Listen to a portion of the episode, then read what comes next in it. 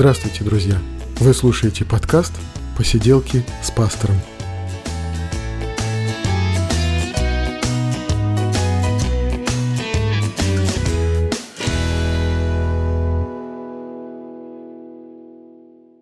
Привет, друзья! Это 73-й выпуск подкаста «Посиделки с пастором», и мы продолжаем разговор с Ильей Карташовым, и на этот раз мы говорим с ним о силе воли. Я это вступление записываю уже после того, как записан был подкаст, и вот, к сожалению, моему большому, подкаст записался с ужасающим качеством, но разговор был столь интересен для меня, что я все равно выкладываю эту запись вот уж в таком виде, в котором есть. Э, записался наш разговор не в студийные микрофоны, а мимо микрофонов, вот непосредственно в ноутбук. И что уж получилось, то, к сожалению, получилось.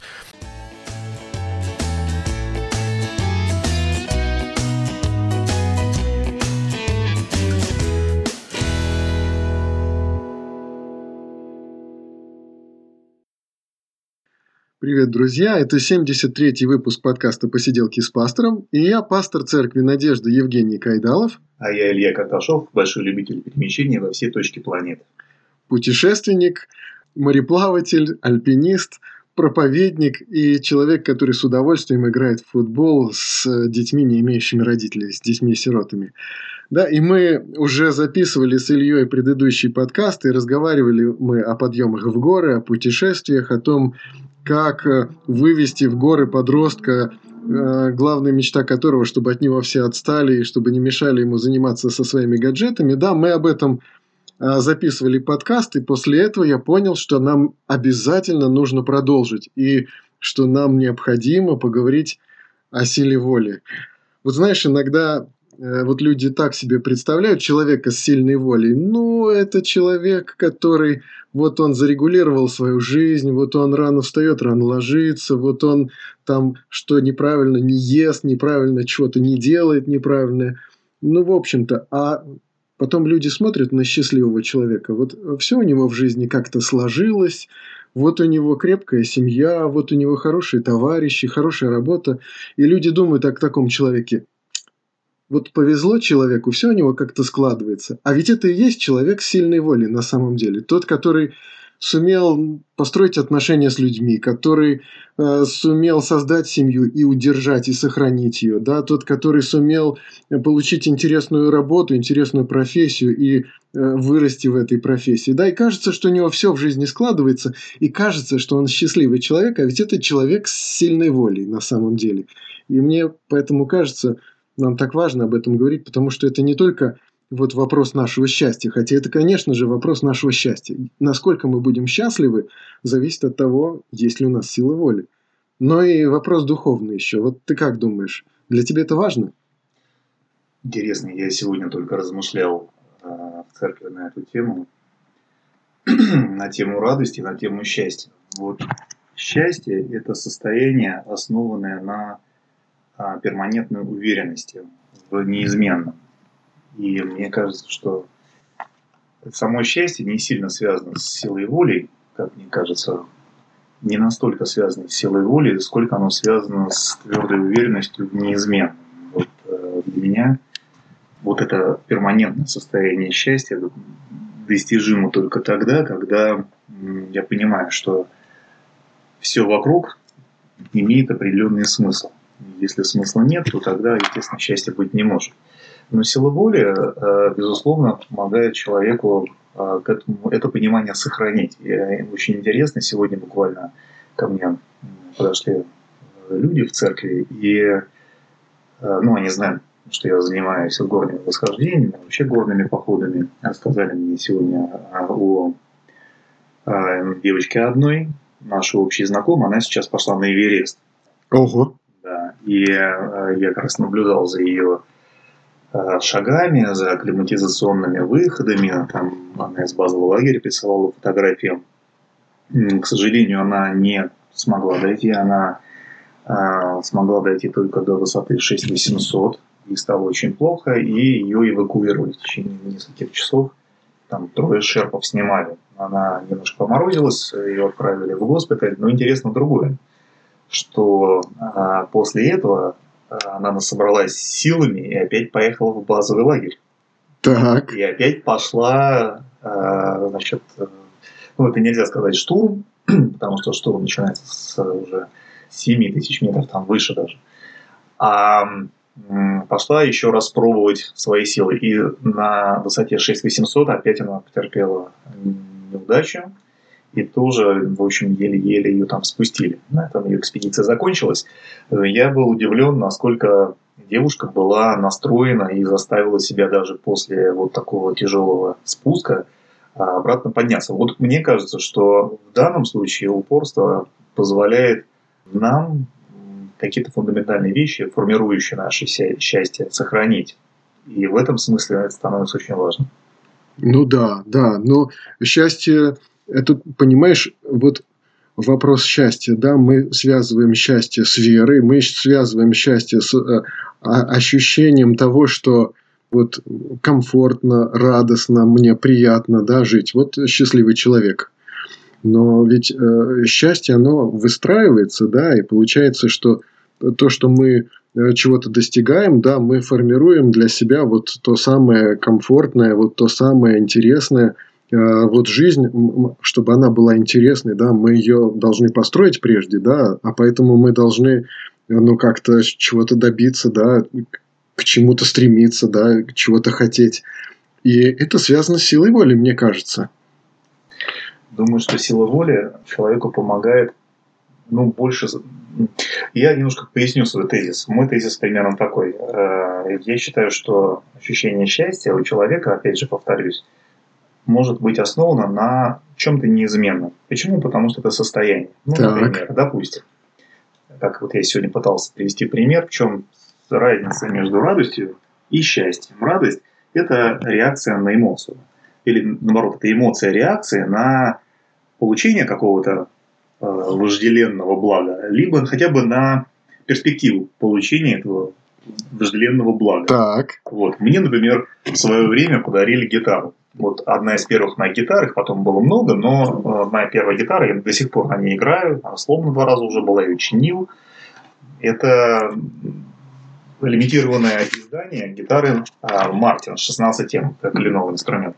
Mm-hmm. И когда мне подарили эту гитару, из-за того, что у меня не было тогда возможности ни купить, ни достать, ничего, то я такую радость испытывал, что я даже ночью вставал, открывал кофр и смотрел на нее. Серьезно.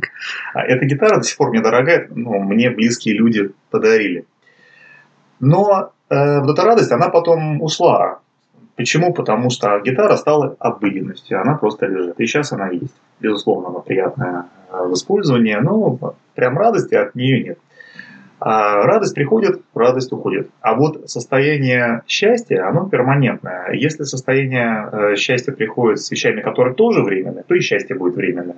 Например, я счастлив от того, что у меня а, все, же, все родственники живы но ведь родственники не будут живы всегда. Да. Или я счастлив от того, что у нас, например, допустим, в семье прекрасные отношения. Но эти отношения не всегда могут быть прекрасны, могут быть разные периоды, да, и значит счастье мое тоже будет непостоянно.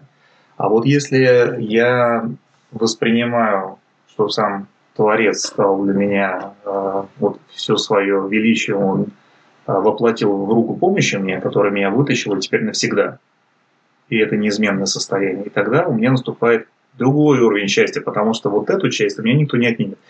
А сила воли, на мой взгляд, мне нужна вот для чего, чтобы я мог вот это состояние перманентного счастья, я мог его не терять. Потому что, ну, фокус сбивается же, да, периодически. А сила воли, например, появить, силу воли проявить в отношениях, чтобы увидеть подтверждение э, вот этому перманентному счастью силу воли проявить в служении для того, чтобы видеть благословение.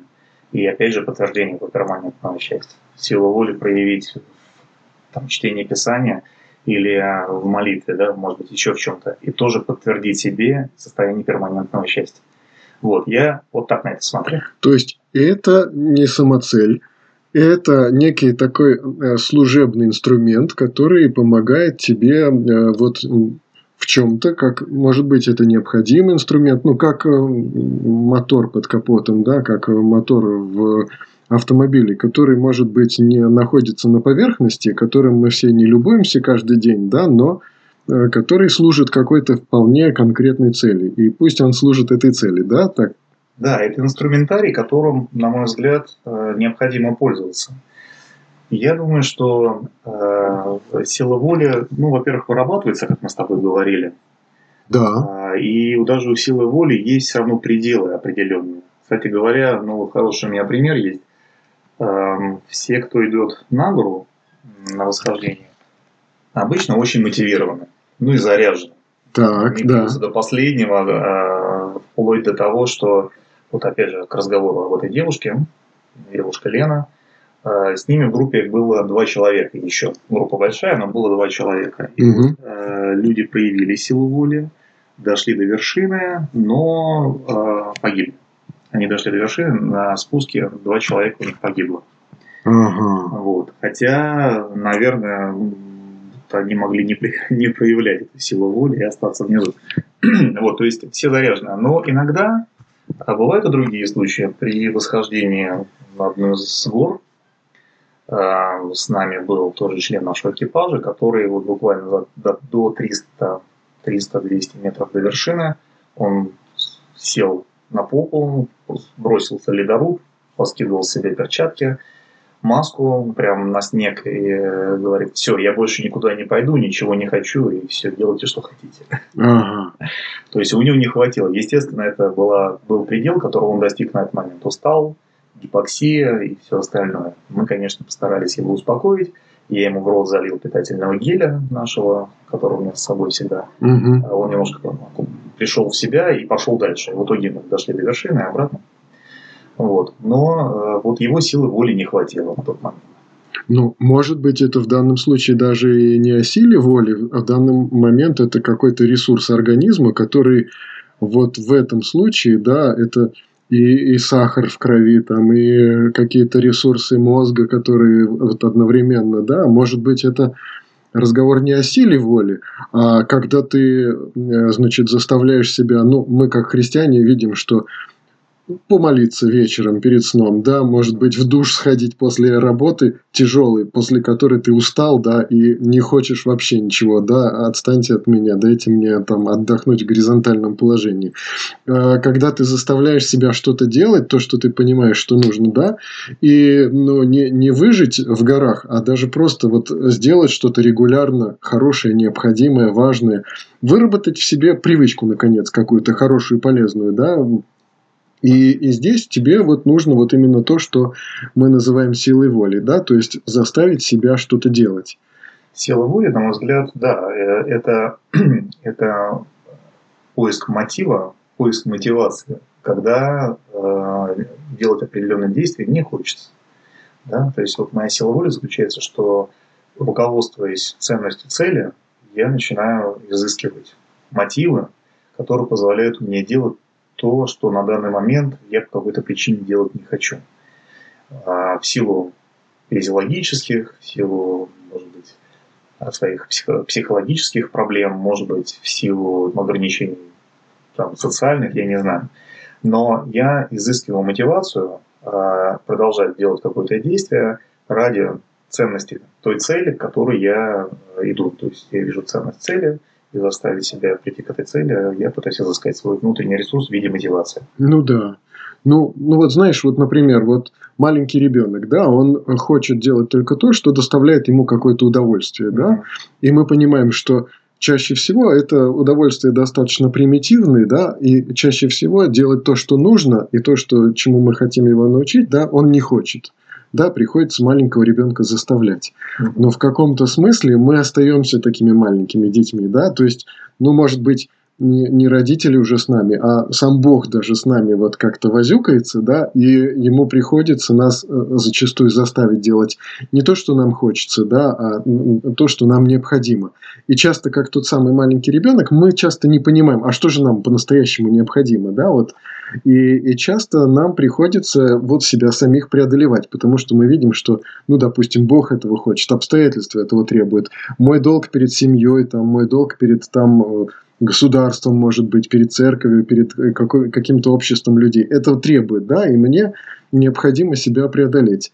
И вот она тут требуется сила воли. Хотя, э, кстати сказать, ну, богословский это вопрос, он все равно остается, да, когда мы что-то делаем сами, а когда Бог что-то делает, как бы влияя на нас, да, есть текст Писания, когда э, в Библии говорится, что Бог творит в вас и желания, и действия, да, и могут э, такие вот э, любители богословия сказать, да нет никакой силы воли, просто Бог либо делает в тебе это, либо не делает. А мне кажется, что, ну, на моем-то уровне, если смотреть из моего мозга, да, вот из этой коробочки, изнутри в наружу, я же вижу, что мне приходится напрягаться, приходится себя преодолевать, преодолевая я что-то достигаю какого-то результата, или сдаюсь перед э, ситуацией, да, и терплю поражение, да, вот и в этом я вижу силу воли, да, вот она либо проявляется, либо я терплю поражение, вот и тут я вижу, она мне необходима, да.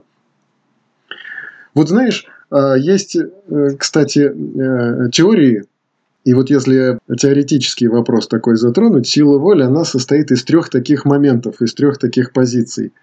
Я буду, ну, например, я понимаю, что мне надо утром почистить зубы. Ну, элементарное что-то, да. Мне надо встать э, утром, э, в, в моем случае это полшестого утра, и пойти на работу. Да, мне надо еще что-то делать. Это я буду. Я не буду, то есть я понимаю, что в какой-то момент мне чего-то хочется, а мне этого не надо, да, но это грех, например, или это опасно, к примеру, да. Мой друг один сказал, ну, правила дорожного движения пишутся кровью, потому что, ну, мы понимаем, эти ограничения, они необходимы, они, значит, для нашей жизни необходимы. Да, то есть, что-то нас ограничивает, и я подчиняюсь этим ограничениям, я не буду. И это нам вполне понятно. Я должен себя либо заставить что-то делать, либо заставить чего-то не делать, а мне так хочется. Какие-то моменты вполне могут быть драматичные. Я иду мимо злой собаки, она э, представляет для меня опасность, и я понимаю, я должен заставить себя э, не бояться для того, чтобы эту ситуацию победить, да, и иначе, если я буду бояться, да, она на меня набросится. Провоцируешь, да? Да, я своим страхом ее спровоцирую, mm-hmm. да, уже. Да, какие-то моменты, когда мне требуется сила воли, да, для того, чтобы заставить себя и даже тут в этом случае одновременно и заставить себя не бояться, да, и запретить себе там убегать или там угу. как-то еще там реагировать неправильно. Но есть еще третий момент э, силы воли, который очень часто люди забывают. Я буду, я не буду и я хочу. Вот этот момент силы воли это э, момент, который относится к нашему долгосрочному планированию, к нашим каким-то проектам, планам, желаниям. Это я, например, хочу выучиться в институте и получить специальность. Да? И тут э, это заставляет меня регулярно что-то делать, ставить какие-то задачи перед собой долгосрочные, да, э, стремиться к их выполнению, или, может быть, я хочу приобрести какую-то дорогую вещь, да, я должен откладывать какие-то деньги регулярно, может быть, от чего-то отказываться, да, для того, чтобы что-то приобрести, да. И вот это та часть силы воли, которая говорит «я хочу», да, «я хочу что-то впоследствии, я хочу где-то далеко». Вот этот вот момент мы часто очень э, как бы не замечаем, что это тоже относится к силе воли, а вот этот момент для нас очень важный, потому что как раз вот, ну, как мозг устроен, как вот работают вот эти функции мозга, да, это связано с нашей силой воли, это воспитывается, и это а, в том числе помогает нам иногда преодолевать искушения какие-то, потому что я хочу чего-то, да, значит, я должен ограничить сейчас в каких-то вот, в каком-то моменте. Вот Иаков, например, назвал э, искушениями и, и похотями, да, какие-то мелкие мои пожелания, допустим, которые препятствуют мне ну, достичь своей мечты, своей цели. Вот э, апостол Яков назвал это похотями, потому что вот эти все, все мелочи, это не обязательно сексуальное какое-то влечение, да, это может быть мне хочется мороженку, это может быть мне хочется там э, какую-то покупку совершить, это может быть мне хочется полежать, отдохнуть, посмотреть сериальчик, может быть мне что-то еще хочется, но вот это препятствует мне достичь чего-то главного, что действительно является моей подлинной целью. И вот предательство подлинной цели ради вот такого какого-то мелкого, какого-то временного удовольствия, это и есть вот как похоти, которые мешают человеку стать счастливым по-настоящему. Вот э, как ты думаешь, вот э, у тебя вот есть такое вот, э, вот стремление, вот долгосрочное планирование? Тебе-то приходится как-то, например, сказать, что ты, например, этим летом пойдешь в горы, допустим, или куда-то еще, а к этому-то надо готовиться, и что-то надо все, все привести в порядок в какой-то. Но, может быть, какие-то еще более какие-то интересные у тебя случались моменты? Ну, э, я думаю, что у нас у каждого есть какие-то долгосрочные цели. Э, мне кажется, что, ну, опять же, возвращаясь, э, почему нам следует применять силу воли? И следует ли применять ее в принципе? Ее следует применять тогда, когда мы хотим прийти к цели. Да? И на самом деле, чем ценнее и явнее будет та цель, которую мы ставим, тем нам легче будет силу воли применять. Иногда, скажу так, что если мы понимаем всю ценность вот той долгосрочной цели какой-то, то нам иногда даже силу воли не надо применять. Она естественным образом у нас возникает, ну, у нас выбор очевиден. Да? Например, если человек говорит, что у меня заболевание, да, и если я не буду сейчас ничего делать, то я просто умру. Да. И здесь, на мой взгляд, э, естественным образом у него, ну, он бежит это делать. Да, то есть вряд ли он будет думать так, что он встает с утра, вот он понимает, что если он сегодня, сейчас он не встанет и не, не вколет себе препарат, или он не сделает какую-то зарядку, или он что-то еще не сделает, то тогда э, в ближайшей перспективе, месяца, может быть, двух, он, например, будет инвалидом или умрет. Я думаю, что он будет естественным образом вставать. Мне кажется, что наша большая самая проблема с силой воли заключается в том, что мы не совсем явно не совсем четко описываем и не совсем прозрачно придаем ценность нашим целям. Угу. То есть вот это вот лучше синица в руках, чем журавль в небе, да? Вот если говорить о журавле в небе, да, то это что-то из отдаленной перспективы, что-то очень большое, очень важное, но все-таки отдаленное. А мозг в этот момент думает, просчитывает. Но ведь это же может и не состояться, ведь да. это же можешь не доползти, не долететь, а вот здесь сейчас вот это вот мелкое и прекрасное мороженка или там что-то там еще, да? Ну временное удовольствие. Это да, да. заместителем таким мы начинаем пользоваться оказывается да, истинной целью. Так вот, мне кажется, что а, важнейшим фактором вообще в жизни человека является четкое обозначение ценности своих целей. И это во всем. Если кто-то хочет э, зайти на вершину Эвереста, для него это ценность. Да, он сделает все, что угодно, если он четко представляет, что это ценность, он будет заниматься. Потому что он знает, что если, например, он не будет пробегать по 10 километров в день, то, скорее всего, он не взойдет. А это мечта всей его жизни. А, Можем сложнее пойти. Если человек думает о том, что а, единственная возможность на исцеление какого-нибудь близкого человека, а может быть его самого, ну близкого скорее, да, мы за близких больше радеем порой, чем за себя, это молитва, потому что все уже ничего, он будет молиться. Ему не будет лень вставать и молиться, он будет молиться. И по много раз в день. Для него это будет мотив. А, если он понимает, что какой-то близкий человек может в скорости от него уйти, у него не будет проблемы позвонить ему в течение дня, либо отменить какие-то важные свои встречи, к нему в гости приехать.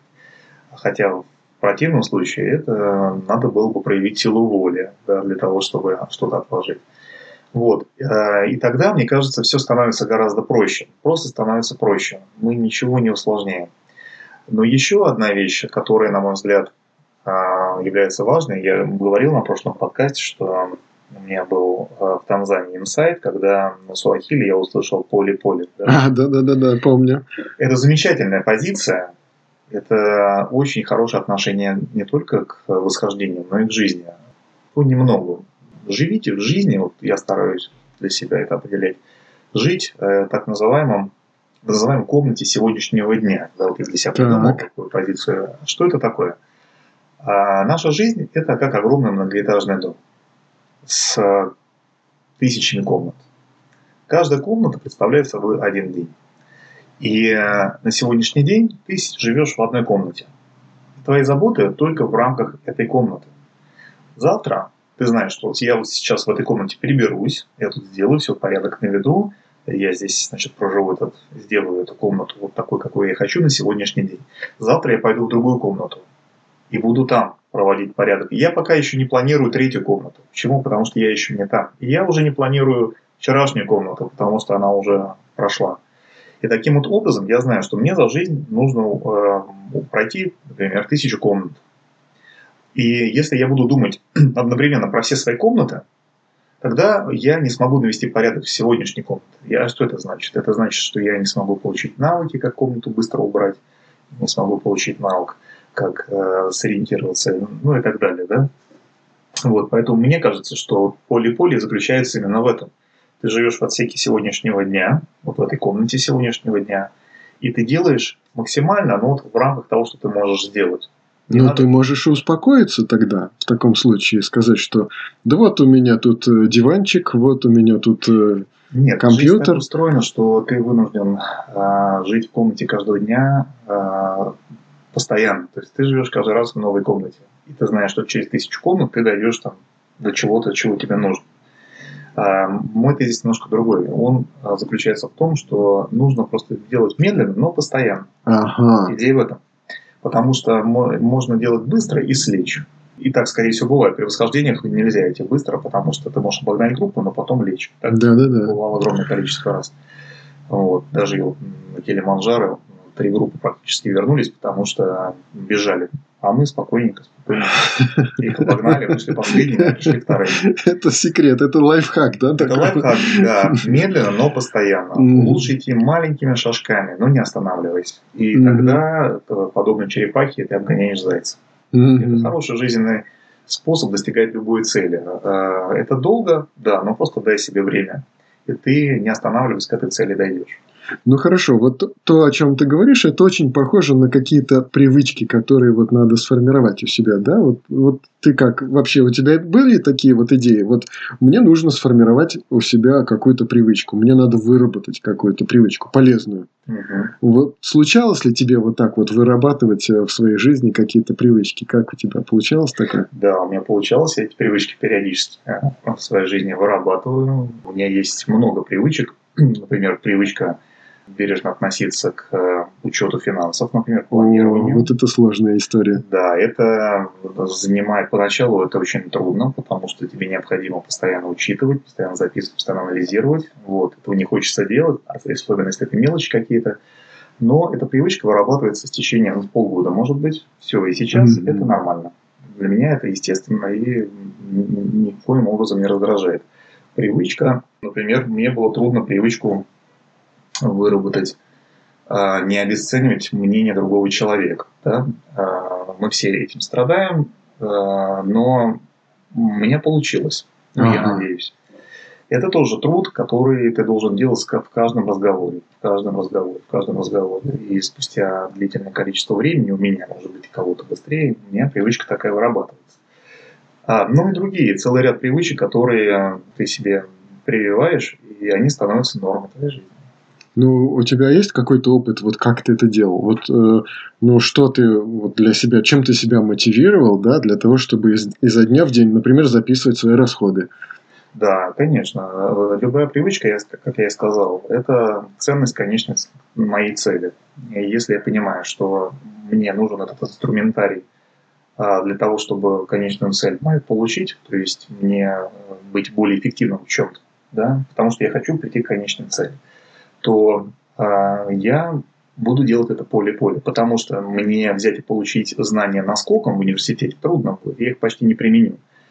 А единственный способ – это каждый день понемножку. Я, ну, да. такой, я сегодня делаю маленький кусочек, завтра еще маленький кусочек, потом еще маленький кусочек, и настолько эти кусочки склеиваются в одно, что получается большой пласт. А я привыкаю к этим кусочкам, и они становятся частью моей жизни. И меняется мой, э, мое мировоззрение меняется, меняется мой стиль планирования, да, вот я, mm-hmm. я постоянно планировал в телефоне э, там, ну, на длительное количество времени вперед.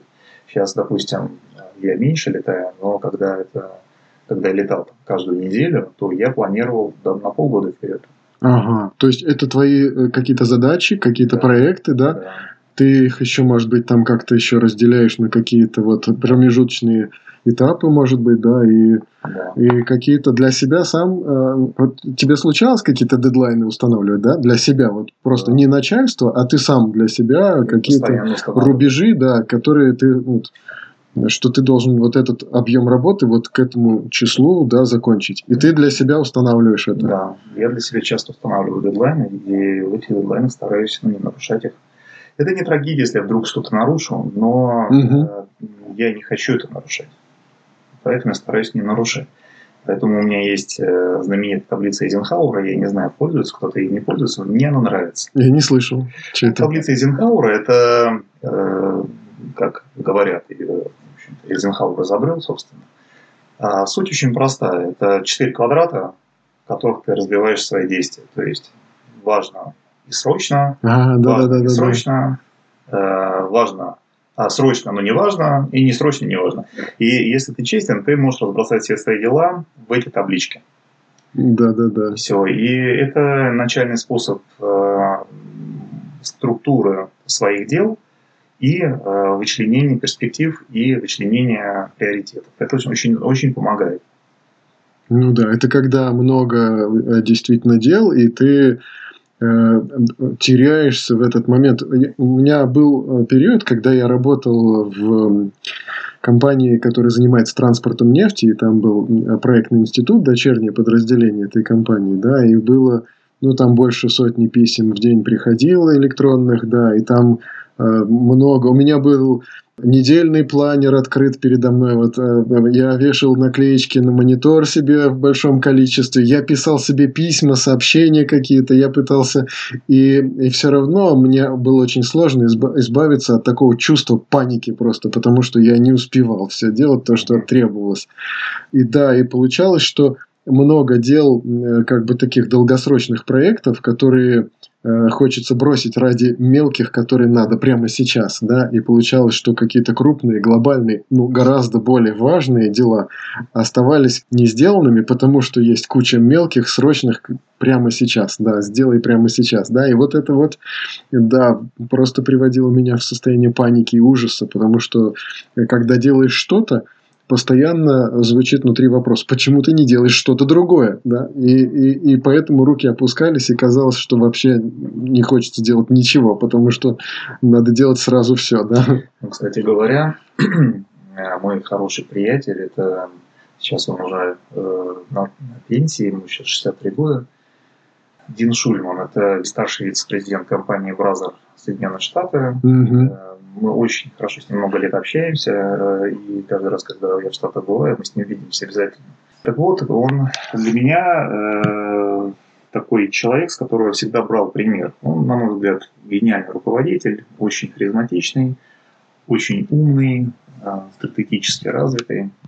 И мне всегда нравился у него один подход. Он всегда, приходя в офис, э, подходил к любому сотруднику и говорил, ну что ты делаешь сейчас? Так. И сотрудник говорил ему, я там табличку делаю. Он говорит, хорошо, а зачем ты делаешь эту табличку? Так. Он ему говорил, ну как, ну вот надо сделать табличку, потому что ее завтра надо сдавать. Он говорит, хорошо, а что эта табличка изменит? Угу. И вот э, он задавал всегда такие вопросы. И если сотрудник четко, внятно, логично и уверенно, самое главное, мог объяснить, э, почему сейчас он делает эту задачу, Тогда он говорил, ну хорошо, и, и уходил. А вот если э, сотрудник начинал запинаться, и по глазам было видно, что сотрудник не совсем понимает смысл этой задачи, не совсем понимает ее ценность и как эта задача будет влиять на общий исход дела, то он всегда говорил так. Он говорит, отложи, пожалуйста, эту задачу. Сиди, подумай, почему ты ее делаешь. Mm-hmm. Продолжи делать только тогда, когда ты поймешь, для чего нам эта задача нужна. Вот. На мой взгляд, это очень важно. Очень важно определиться с э, приоритетами и ценностями тех шагов, которые мы предпринимаем для приближения нас к э, той цели, которая имеет для нас высшую ценность или особую ценность. Только тогда у нас начинает что-то работать. Да, это медленно, да, это постепенно обязательно, но только в понимании общего, общей стратегии движения к а, той цели, которую мы определили как наивысшую или как наиболее важную. Но получается, что без а, каких-то глобальных э, ценностей и все остальное теряет смысл. То есть вот в человеческой жизни получается, мы должны мотивироваться какими-то глобальными просто вот вещами, иначе у нас э, просто остановка какая-то происходит, да, то есть вот я делаю вот это, потому что меня мотивирует что-то большее, да, я э, делаю что-то большее, потому что есть вообще космических вообще масштабов какие-то вот цели, которые меня должны как-то увлекать. И если меня ничего такого глобального не увлекает, то есть если у меня нету какой-то базовой ценности, какой-то глобальной, да, но мы как христиане понимаем, что вот есть Бог, который вот составляет основу наших ценностей. Все остальное э, выходит вот из этой ценности, из, из, из глобальной, из самой важной, да, и получается, что э, выстраивается такая иерархия приоритетов в жизни человека, да, и если он понимает э, вот на самом верху, что происходит, да, то тогда и внизу происходит все очень даже логично и, в общем-то, гармонично в жизни человека. Да? Если как бы вот на вершине вот этой глобальной ценности нет, то тогда жизнь превращается в хаос какой-то, да, вот и тогда вот э, э, вот, вот эта гонка за мелкими удовольствиями, да, по, значит, определению Якова похотями, да, вот она вот человека выматывает просто, получается. Еще э, какой-то вот пример я интересный видел такой, что вот мы, например, э, хотим, допустим, ну, делать ремонт э, в доме, допустим, хотим, да, и мы думаем, а вот какого цвета обои должны быть, а вот пойти в мебельный, а какая мебель там должна быть. И, и вот такие мысли, они ходят по кругу у нас часто. То есть мы цепляемся сперва за одно, потом за другое, понимаем, что оно не собирается в единую какую-то кучу, да, потому что может быть, потому что не решено самое главное. Да? Например, если ремонт в доме делается, то мы должны понять, а вообще, что я хочу чувствовать, да, вот это, это я здесь вот с друзьями буду собираться, тусить здесь, да, я хочу здесь спортом заниматься, да, киношки, киношки смотреть, отдыхать, вот мне надо, чтобы здесь была спокойная такая обстановка. То есть, пока я не пойму чего-то глобального, э, какие-то более мелкие мои задачи, они не решаются, они как бы затыкаются вот и, и создают какую-то вот э, какую-то пробку какую-то, да, вот, потому что одно за другое цепляется, кажется, и вот это вот хождение по кругу, ну, мысли, да, мысли постоянно ведь крутятся об одном и том же, об одном и том же. А почему как бы это не проходит дальше? Может быть, потому что не решены какие-то глобальные вот эти вот вопросы, да? Почему мы вот говорили о счастье, да, и получалось, что вроде бы человек, обладающий хорошей силой воли, должен быть счастливым. И это действительно так. Но э, только в том случае, если его мотивация направлена на какую-то еще более глобальную, может быть, э, более глобальную ценность. То есть, когда, а ты говоришь, нет, счастливый человек – это тот, кто знает вообще как, вот этот источник счастья, да, который в нем укоренен. Получается, что может быть и счастливый человек со слабой силой воли. Да нет, если он мотивирован, наверное, у него есть силы воли нормально. Вот э, мне хочется у тебя спросить, вот э, для тебя, э, получается, у тебя очень разные э, твои э, задачи, которые ты выполняешь. Да, это и работа с детьми, это и походы, э, это церковное служение, это музыкальные какие-то истории, да, это твоя работа. Получается, что твоя жизнь, она состоит из таких разных секторов – вот ты нашел какое-то вот единство между ними? Они у тебя как в какую-то единую картину как-то э, да, собираются? Конечно. То есть это твоя личность э, становится вот тем центром, который собирает все вот эти вот осколки, или это что, ну не знаю, ты как для себя находил вот эту вот какую-то глобальную базу? Глобальная база моя очень простая. Я человек верующий, я экстраверт. А, Но это чувствуется, да. Отсюда многие вещи сами собой формируются. И из-за того, что я истинной ценностью считаю увеличение количества а, любви в мире, потому что Бог есть любовь, и увеличивая присутствие Его любви в мире, мы а, создаем, расширяем ну, Его царство. Не хочу пафосными словами говорить, но мы расширяем божественное пространство на земле.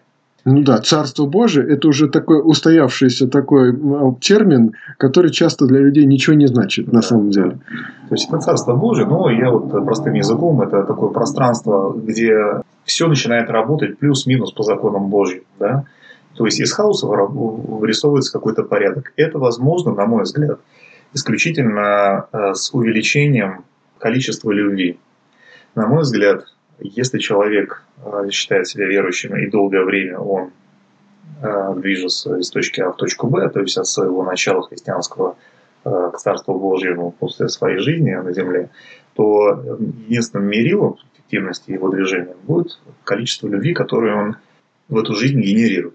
Если количество любви уменьшается, которое он генерирует, что-то не так в датском. Вот. И, на мой взгляд, э, именно это является ценностью, основной ценностью, может быть, даже единственной ценностью. Поэтому для меня все вот эти возможности, которые я стараюсь находить и использовать, объединены одной и той же мыслью. Я хочу, чтобы в людях, которые вокруг меня, возникали вот эти вот круги на воде. Да, вот если мы берем а, воду, это такая безмятежность пространства, а круги – это действие а, любви, которое происходит, да, действие Святого Духа, потому что по-другому мне вряд ли это а, писать. Я хочу быть возмутительным вот такого спокойствия. Ну тогда получается, что и музыка, вот музыкальное служение, и походы, что это всего лишь средства – это средство, ну, мне нравятся эти средства.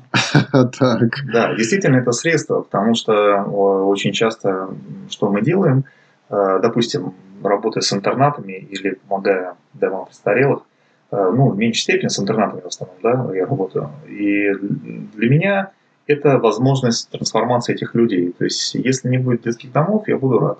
Да, если всех установят, детей больше не будут сдавать туда, я буду рад. Потому что Э, вот эта вот проблема, она исчезнет. То есть они будут наполнены любовью без моего участия. И хорошо, пока это нет такой возможности все это у нас э, нивелировать. Но для меня основное все-таки это не игры в детских домах. Это не классы, которые мы туда ставим, это не программы, которые мы делаем, это не э, привлечение каких-то людей или спонсоров, еще чего-то. Для меня важно, чтобы количество любви вот в этих местах увеличивалось. Это не только даже не то, что не только моя заслуга, это в принципе не моя заслуга, это заслуга огромного количества людей, команды, которая может это делать. Но вот это цель. И э, именно, а все остальное, что я делаю, я э, вот в этом э, как бы нахожу возможности, которые мне нравятся. Вот в хоккей я не умею играть, мне это не нравится. Смотреть. А вот ходить в горы, например, ездить, делать, делать лагеря э, или просто собираться в компаниях и людей поддерживать, мне это нравится. Хорошо я это делаю, эффективно, мне трудно сейчас объяснить, и для самого даже себя. Но э, с точки зрения наслаждения я получаю, мне это нравится, и я вижу, как вот моя главная ценность ну, материализуется. Ну а вот ты можешь, э, может быть, какой-то пример э, привести? Может быть, вот ты же переживал это, как это происходит в жизни вот подростка, например, да? То ли когда вы приехали и там играете с ними, то ли тогда, когда, например, идете с ними в поход, э, то ли, может быть, тогда, когда дарите какие-то подарки. Вот ты вот э, чувствовал, что вот это состоялось, что действительно вот это вот это то, что и есть, называется вот любовь Божия, которая вот, э, вот ты видишь, как это все происходит. Да. Такое бывало? Это такое бывает всегда. Это называется взаимоотношения. Да, вот. да, да. Э, если устанавливаются доверительные взаимоотношения, я вижу, и это расцениваю как результат. Э, вопрос другой, что здесь приходится опять применять знаменитый мой и любимый э, принцип поле-поле, угу. потому что иногда это требуется 5 и 10 лет. И на короткой дистанции очень трудно это увидеть. Но вот буквально вчера позвонил очередной выпускник, и похвастался тем, что значит, он э, купил свою первую машину. И, и мне, да. мне было очень приятно, да. потому что я был первый человек, кому, в принципе, позвонил. Он мне позвонил, он прислал фото, и он прям меня остановить его было по телефону, он рассказывал, как у него все это получилось. Я, конечно, его ободрил, хвалил, поддержал, и искренне абсолютно. То есть мне нравится этот парень, он на правильном пути, э, женился, у него очень хорошая жена – дружно живут, и я вижу, что он мог бы ну, пойти бы под откос, но э, благодаря тому, что у нас установились за много-много лет э, отношения доверия, я вижу, как эта любовь расширилась. И э, ни в первый год, ни во второй я этого не мог бы увидеть, а на протяжении там, 5 или 7 лет я теперь вижу этот результат. Да. Поэтому я вижу. Сейчас. Ну хорошо, ты вот экстраверт, у тебя хорошо э, выходит, у тебя хорошо получается построить взаимоотношения с людьми или, по крайней мере, попытаться. А что же делать тем, э, кто боится строить взаимоотношения с людьми? Вот они-то вообще способны увидеть любовь. Э, ты же знаешь, что есть люди такие, которые боятся вообще, боятся подойти с вопросом к человеку, да, боятся побеспокоить, боятся начать какие-то доверительные отношения, боятся э, там рассказать что-то о себе, да, боятся, может быть, э, быть открытым, искренним, боятся, боятся взаимоотношений. Таких же людей, считай, половина человечества. Что им делать вообще? Как они могут себя найти? выйти из комнаты в первую очередь. Я уже об этом говорил. Так, так. Я в это верю. Э, для того, чтобы что-то сделать значимое, тебе нужно просто взять и начать это делать. Поле-поле. Ребята, запомните эту фразу. Угу, Делайте потихонечку. Не надо сразу смотреть на людей, которые... Э, вот если я буду смотреть на Анатолия Букреева, да, то мне будет казаться, я так никогда не смогу. Это кто? Анатолий Букреев – это э, ну, уникальный человек, это наш соотечественник. Э, это один из звезд гималайской, первой советской гималайской экспедиции, который вытащил троих людей с Эвереста в знаменитой трагедии 96 -го года, которого знает весь мир. То есть это альпинист, О, как. альпинист который э, был награжден Американской ассоциацией альпинизма медалью за спасение людей в горах, которые удостоились ну, буквально там десятки людей всего за всю историю. Mm-hmm. То есть это такой человек, который иногда думает, что он даже не, жи, не человек был, потому что ходил на все восьмитысячники без кислорода. Но я просто что я пытаюсь сказать. В горном деле это икона. То есть это вот Анатолий mm-hmm. Букреев, это человек, который, вот, я не знаю, как, что как в христианстве апостол Павел, я не знаю. То есть это, а, а, это Айртон Сенна, альпинист. Но если смотреть на него и пытаться сразу сделать то, что делал он, невозможно будет никогда. И, наверное, даже если посетить это всю жизнь, может быть, и невозможно будет достичь его результата. Это уникальный человек. Но это совсем не значит, что нельзя выйти из комнаты и пройти своих первых 9 ступенек, ступенек вверх. Это можно. Поэтому людям, которые чего-то боятся, э, начинайте делать потихоньку. Не пытайтесь сразу побороть свой страх. Невозможно. Пытайтесь его бороть маленькими шажками. Поле, поле. На каждое слово поле один шажочек делайте. Ну хорошо, но если вот опять-таки твоей же альпинистской терминологии оперировать, да, и рассуждать так, что но ведь есть же наверняка те люди, вот если говорить э, как ты, как альпинист, да, для которых 2000 метров это предел, который они никогда в жизни больше, ну, как бы не преодолеют больше. Да, они могут быть счастливыми? Конечно. Я уверен, что они могут быть счастливыми, потому что восхождение на гору а, является, ну, для большинства людей, кроме профессиональных спортсменов, все-таки не является а, достижением самим по себе. Э, достижением является преодоление себя, достижением может являться э, там, какая-то восхождение ради там, флаг занести и тем самым что-то знаменовать. Да? То есть есть много мотивов, кроме просто, просто дойти до точки. Mm-hmm. Вот. Каждый, у каждого свое. Кто-то размышляет в горах, кто-то еще что-то хочет.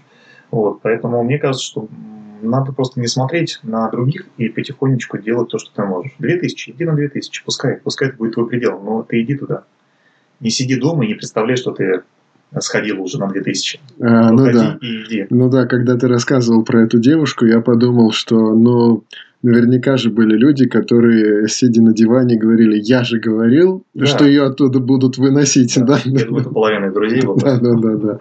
Наверняка так. Так, ну а вот, э, вот это твое э, увлечение тайм-менеджментом, да, твое увлечение планированием, э, да, вот с какими трудностями ты лично столкнулся? Ведь были же трудности, ну вообще бывают же трудности в твоей жизни, или у тебя все так легко и, и да, замечательно выходит? Трудности бывают. При планировании труднее всего определиться с приоритетами как только ты определился с приоритетами, все становится гораздо проще. Это самое сложное. Определить, что именно будет иметь ценность. Вот, э, поэтому э, слова Дина Шульмана мне в свое время очень сильно помогли и сейчас помогают. Я задаю себе вопрос, почему? Знаете, кстати, э, руководитель компании Toyota, который ввел знаменитый принцип кайдзен в японской mm-hmm. компании, мы им тоже пользуемся, поскольку у нас тоже японская компания, мы им пользуемся. А, так вот, у него а, был такой принцип пяти вопросов, да, пяти вопросов почему. Ага. Я называю это принципом конечных э, причин, вот, ну, по-разному его можно называть, задавать себе хороший вопрос. Почему? Я хочу, или как любит э, друг мой Леша Бровец говорит, чтобы что. Так. То это примерно то же самое. Да? Я хочу кофе. Почему? Ну, потому что э, я хочу проснуться. Почему? Потому что я хочу спать. Почему? Потому что я там, вчера поздно лег. Почему? Потому что я вчера, э, допустим, задержался на работе. Почему? Потому что я в обед, грубо говоря, сидел, трендел по телефону, например. И вопрос не в ну кофе. Ну, да. А вопрос в том, чтобы все, все решить, не тренди по телефону больше. Ну, да, и да, с утра да, у тебя да. будет другой результат. То есть у каждой причины есть своя причина. И если мы дойдем вот как бы по этой цепочке до первой причины, да, то мы много удивительного узнаем. Да, да. И мы тогда, во-первых, много удивительного узнаем о себе. Да, да. А, если мы не боимся. И о своих ценностях, кстати сказать, да. Конечно. Поэтому я думаю, что в тайм-менеджменте, на мой взгляд, вообще в планировании самое главное и самое сложное – это определиться с приоритетом. А чтобы определиться с приоритетом, надо чуть-чуть потратить времени, задавать себе правильные вопросы, не бояться. Ничего страшного. Ну хорошо, а вот тебе приходилось вот так вот всерьез работать со своими ценностями? Например, у нас есть как бы готовые, заученные, значит, ответы, да, каковы ваши ценности? Да, Христос, э, Царство Божие, Священное Писание, Церковь. Ну, как бы мы это знаем. Очень часто, оказывается, я просто знаю, что ценности есть декларируемые и есть истинные ценности, да, они вот различаются. И мы подчас даже своих настоящих ценностей не знаем. У нас есть только декларируемые, да, которые мы на словах мы их придерживаемся, да, но Христос вот тогда о фарисеях так говорил, да, что устами меня чтут, сердце их далеко от меня. Они даже об этом не задумывались и не догадывались, что это есть в их жизни, да. Декларируемые ценности совершенно не соответствуют истинным ценностям, а про истинные мы не знаем, но мы естественным образом их достигаем или как бы им соответствуем. Те Тебе приходилось вообще работать со своими ценностями, вот разобраться в себе, а вот что для меня дорого, почему, почему я вот это делаю, почему, да, вот ты уже даже сказал про эти пять вопросов, но все-таки это имеет отношение к твоим ценностям, да, что же для тебя дорого по-настоящему? Да, конечно, я, э, ну, опять же, повторюсь, наверное, э, для меня э, моей ценностью, я понял, что это моя ценность, я понял, что я не иду к этой цели, которую вроде декларируемо называю великой, а, придаю великую ценность, угу. но я в свое время понял, что я не иду к этой цели, хотя декларирую, что иду. Да, да. Я на диване сижу, и диванный какой я исследователь, значит, диванный, диванный продвижитель своей цели. Очень просто. В данном случае это было, было понимание умножения любви христианской. То есть вот для меня это был очень серьезный вопрос, который до сих пор очень важный, и я понимаю, что а, ты можешь это делать в церкви, ты можешь, ну, с кафедры или там, да, ты можешь э, говорить, питайтесь, ты можешь э, надувать щеки и, что-то там, майки носить, может, христианские, я не знаю. А на самом деле вся для меня начало моей любви практической заключается в том, чтобы просто не быть, не быть куском смердеющего вещества вот так в вот. пространстве. Так. Это очень прискорбно, когда ты начинаешь осознавать, что после общения с тобой люди получают огорчение. Угу. И если это так, то что-то не так происходит. Какие бы ни были декларированы христианские ценности, если ты кусочек вещества, которое смердит в пространстве, это нехорошо. Надо разобраться сначала с этим. А здесь задавать вот эти вопросы, а почему? А почему? Почему? И, скорее всего, мы придем к тому, что да и не такие-то, правда, ценности, не так такие ценности важны для меня. И ты начинаешь задать вопрос. И вот перестройка э, в чистой практике для меня, там, как я сказал, стараться не обесценивать, э, стараться задавать вопросы, прежде чем суждение. Э, то есть, прежде чем э, дать человеку совет, лучше спросить, лучше задать вопрос. И mm-hmm. совет даже не это всегда ободрять. Я взялся за правило. Что бы мне ни сказал человек, какую бы идею он мне не выдал, какое бы суждение про себя он бы не сказал, я всегда его сначала похвалю и ободрю. Mm-hmm. Потом я начинаю делать что-то. И это мне очень трудно давалось. Очень, потому что сразу же хочется что-то сказать, да, когда человек говорит, я там вот этого, да, то и первая мысль наша человеческая, ну, понятно. Mm-hmm. Либо да тебе это надо, ну и так далее. Там целый набор, который я, я считаю, что вообще не нужен. Вот. И выработать себе э, вот эти простые навыки, э, это для меня была трудная задача. Ну да. И эти навыки я вырабатываю до сих пор. Вот у меня целый ряд э, таких вот точек опорных, которые я хочу продвигать и приучать себя к этому, вырабатывая привычку. И таким Ну образом да. мое мировоззрение, оно, оно корректируется. Ну да, я лично для себя заметил, что людям мы нужны, мы интересны людям не потому, что мы такие замечательные, а потому, что они интересны нам. И вот только в том случае, когда мне интересны какие-то люди, то этим людям интересен я. Вот это единственная причина, почему я им интересен, потому что они интересны мне, а не потому, что я такой замечательный. Да, знаменитая история с Диллинджером, который грабил э, в банке. И это же известная история с Диллинджером была, когда он под конец своей карьеры, когда уже его преследовали полицейские в Нью-Йорке, то он забежал в один из банков, э, сделал несколько выстрелов из автомата и крикнул «Я Диллинджер». Да, я Диллинджер, я хочу, чтобы все знали, что я Диллинджер. Я никого не трону, никого не убью. Но я просто хочу, чтобы все знали, что я Диллинджер. И его схватили, посадили, я уже не помню, по-моему, электрический стул у него был, но это показательный пример, что человеку важно, что мы думаем о нем. Человеку важно, как мы принимаем его и насколько мы готовы а, придать ценность его, его внутренним ценностям. Ну да. Вот. Поэтому, на мой взгляд, это и есть любовь. Ведь Христос а, пошел а, на смерть, а потом воскрес и с нами мучается до сих пор, так если можно сказать, только потому, что ну, только потому, что мы ему интересны, а не потому, что он ждет, что мы его начнем расхваливать. Потому что когда он умирал за меня на кресте, меня не было еще, я не мог а, его расхваливать. А, И все, что он сделал, я ему был интересен. Он ко мне проявил эту любовь. Да, сейчас я на эту любовь, там, спустя много лет, я отвечаю, потому что я понял, что а, да, я, у меня есть доверие, у меня есть э, признание, я ощущаю родственную с ним э, субстанцию, вот, но э, он сначала проявил ко мне, Мгм. а потом только я. И я думаю, что вот это и есть, есть та любовь, которую мы должны проявлять. Ну, это здорово, кстати. Вот это очень классная позиция. Мне она очень нравится, что ты говоришь, что ты интересен Богу. Потому что очень многие верующие говорят, да сами-то мы негодные никуда, никудышние такие, плохие, ужасные. Я думаю, ну за что вас таких плохих, ужасных любить, если вы сами о себе такое вот считаете? Ну, как бы, да нет, он возлюбил нас, он что-то в нас находит такое постоянно. И вот я как бы просто торжествую от того, что Христос возлюбил нас, и это не любовь к чему-то отвратительному, но отвратительно это нельзя любить.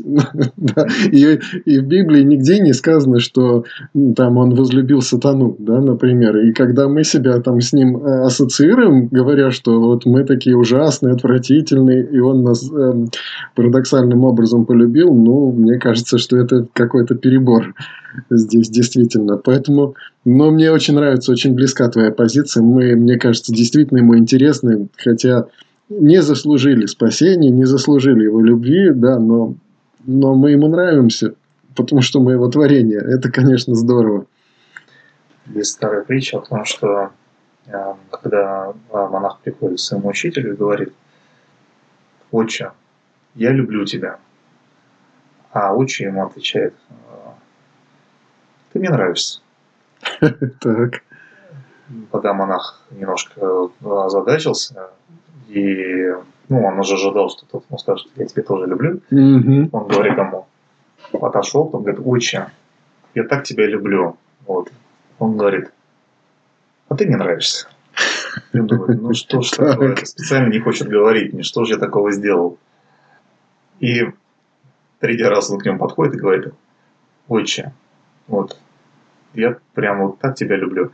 Он говорит, а ты мне нравишься. Он говорит, отче, ну, вот, ну, объясни мне, что-то я, может, не понимаю, почему я говорю тебе, что я тебя люблю, а ты мне говоришь, что ну, вот ты мне нравишься. Тогда э, его, ну, духовник ответил ему, знаешь, потому что любить друг друга мы априори, как христиане, должны.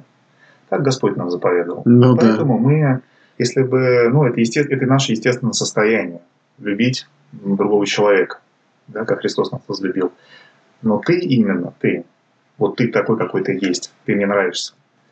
Вот. И я думаю, что э, Бог как раз э, это немножко больше, чем обязанность нас любить. Это как мы нравимся Богу. Я думаю так. Я думаю, что вот наш дух, наше творение, внутренний наш человек, мы Богу нравимся. Ему не нравится, не всегда приятно, полагаю, что мы, что мы делаем, как мы, может быть, даже пару думаем, еще что-то. Но мы как вот человеческая субстанция, которую он породил по образу и подобию, это не просто должная любовь. Мы нравимся ему.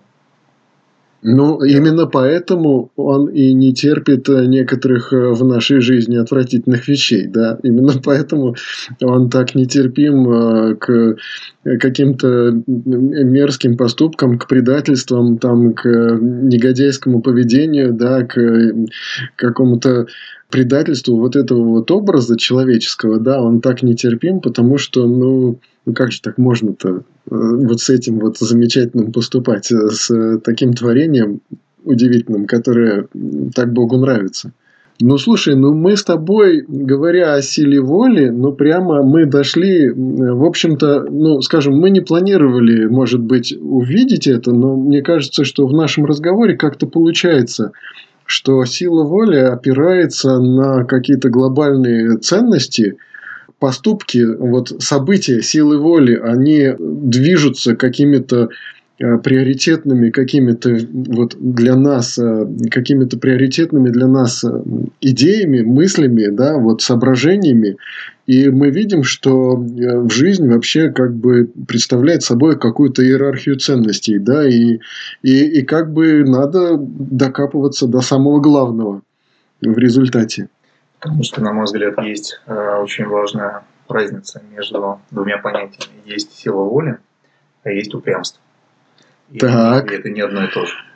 Потому что э, если есть, есть люди, которые, ну, они так сформированы обстоятельством либо своим характером, они просто э, делают какую-то вещь упрямо.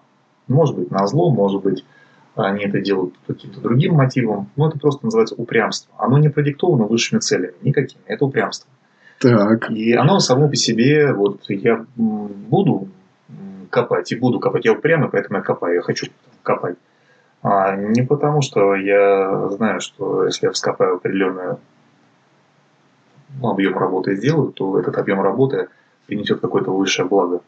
И, на мой взгляд, упрямство – это путь э, в никуда. Сила воли э, при понимании высших целей и приоритетов этих высших целей, ценностей, которые обладают, это как раз хороший, здоровый инструмент, который нам может очень здорово помогать. Да, да. И помогать быть нам счастливыми, успешными, сильными, да, и помогать строить взаимоотношения с окружающими людьми и, в общем, выполнять э, то, ради чего Бог нас э, здесь, наверное, на этой земле и благословляет, поддерживает и ведет. Ну, Илья, спасибо тебе огромное, что ты сегодня пришел. Сегодня у нас был такой разговор